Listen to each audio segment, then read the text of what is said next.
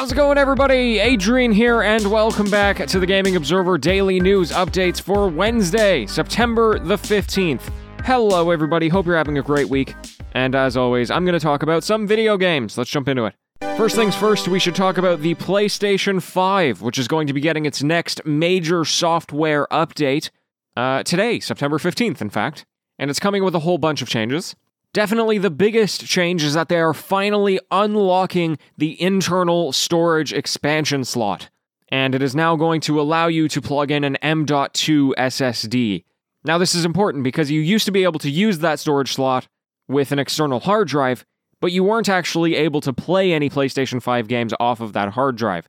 So now you can buy an SSD, plug it in, and play it off of the SSD. There are some requirements that are needed in order to make the expansion work in that way, so make sure you're doing the research before you go out and buy something. But otherwise, I think this is a good thing considering how big games are getting these days.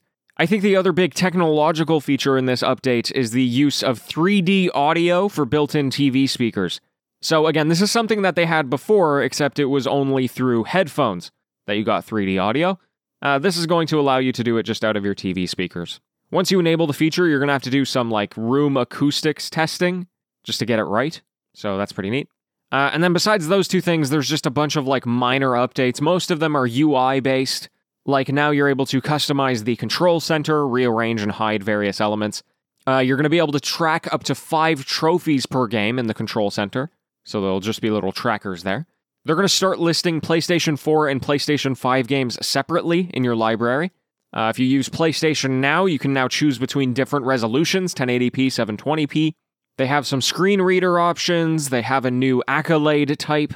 They're going to automatically capture some of your personal best videos. So, you know, if you get a high score or an achievement or something like that, they'll just automatically record the moment. And uh, yeah, anyway, just a bunch of other little tiny things that you'll notice. Techland have announced that they are delaying for the third time Dying Light 2. So this was originally releasing in early 2020, and uh, now it's releasing in February of 2022. But uh, hey, that's game development, right? It's it's a tricky process. Now, according to Techland, they said that the game is pretty much complete, and they're just playtesting it at this point. And quote, it is by far the biggest and the most ambitious project we've ever done. End quote. They are, however, going to be giving the game out to press and content creators next month. Now, obviously, here they're trying to avoid a situation like what happened to Cyberpunk 2077. Techland is also a Polish developer. And evidently, you know, they, they thought two extra months of polish would be worth the effort. They also smartly pointed out that they are going to be handing out review copies for both PC and console, which was a big sticking point for Cyberpunk because they didn't let reviewers see the last gen console gameplay, and it turned out to be horrible. So Anyway, besides all of that, I also want to encourage you to still be cautious of this release because reports of development for the game has not been particularly pleasant. Insider reports have been very, very negative about leadership at the company and organization and a lack of direction. And so I just think that Dying Light 2 is one of those games that you should definitely see what the critics say and what people are saying about it before you invest money in it. And the only other thing I'll mention here is that Okay, they delayed to February. That means a lot of interesting games are now stacked into February. There's this game, there's the Saints Row reboot, there's Horizon Forbidden West, the next major Destiny expansion, King of Fighters 15. It's wild. And our last story today comes via the Xbox Game Pass, which is getting a whole bunch of new additions this month.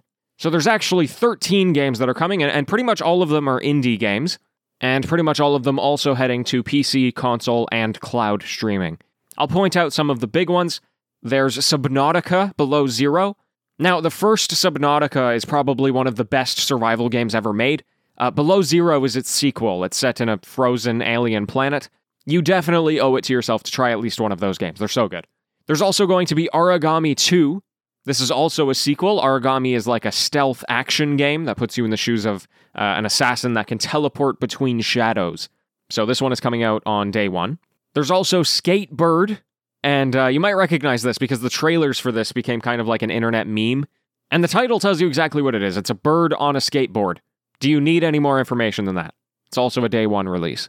Uh, and then finally, on September 23rd, there's going to be Sable, Sable is really interesting. It's a it's a 3D open world adventure that doesn't have combat or any set storyline. Kind of has this emphasis on puzzle solving and exploration. Kind of reminds me of like Journey.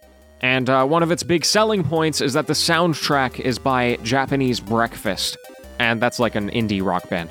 So, anyway, great stuff heading to the Game Pass there. Lots of opportunity to play some fun games. And, folks, that is all the time that I have for today. Thank you so much for tuning in. Greatly appreciated. I will, of course, be back with the news tomorrow, as I always am. And until next time, happy gaming, everyone.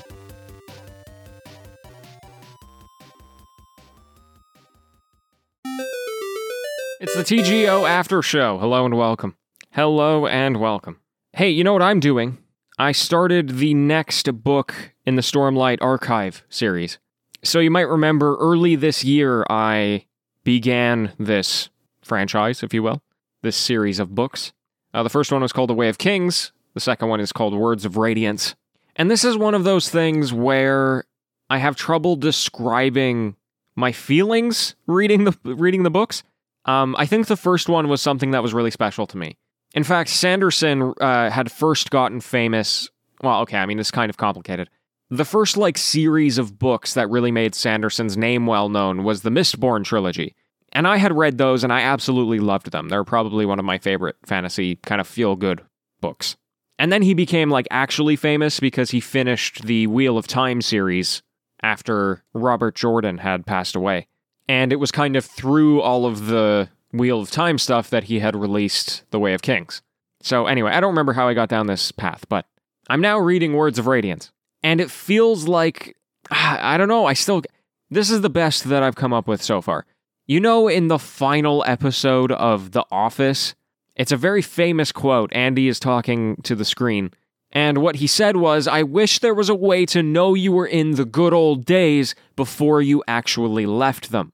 And I felt like that was a really good quote for that series because the first time I watched that show, I was absolutely gobsmacked. It's my favorite show of all time.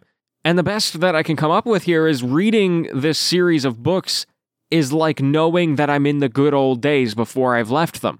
Every single page feels like such a treat. And I don't know, just like following these characters is so comforting, and the highs and the lows are so dramatic, and the world building is just so fun. I know that every, not everybody is sold on Sanderson. I think there's a lot of people who feel that he is overhyped, and and you know maybe justifiably so.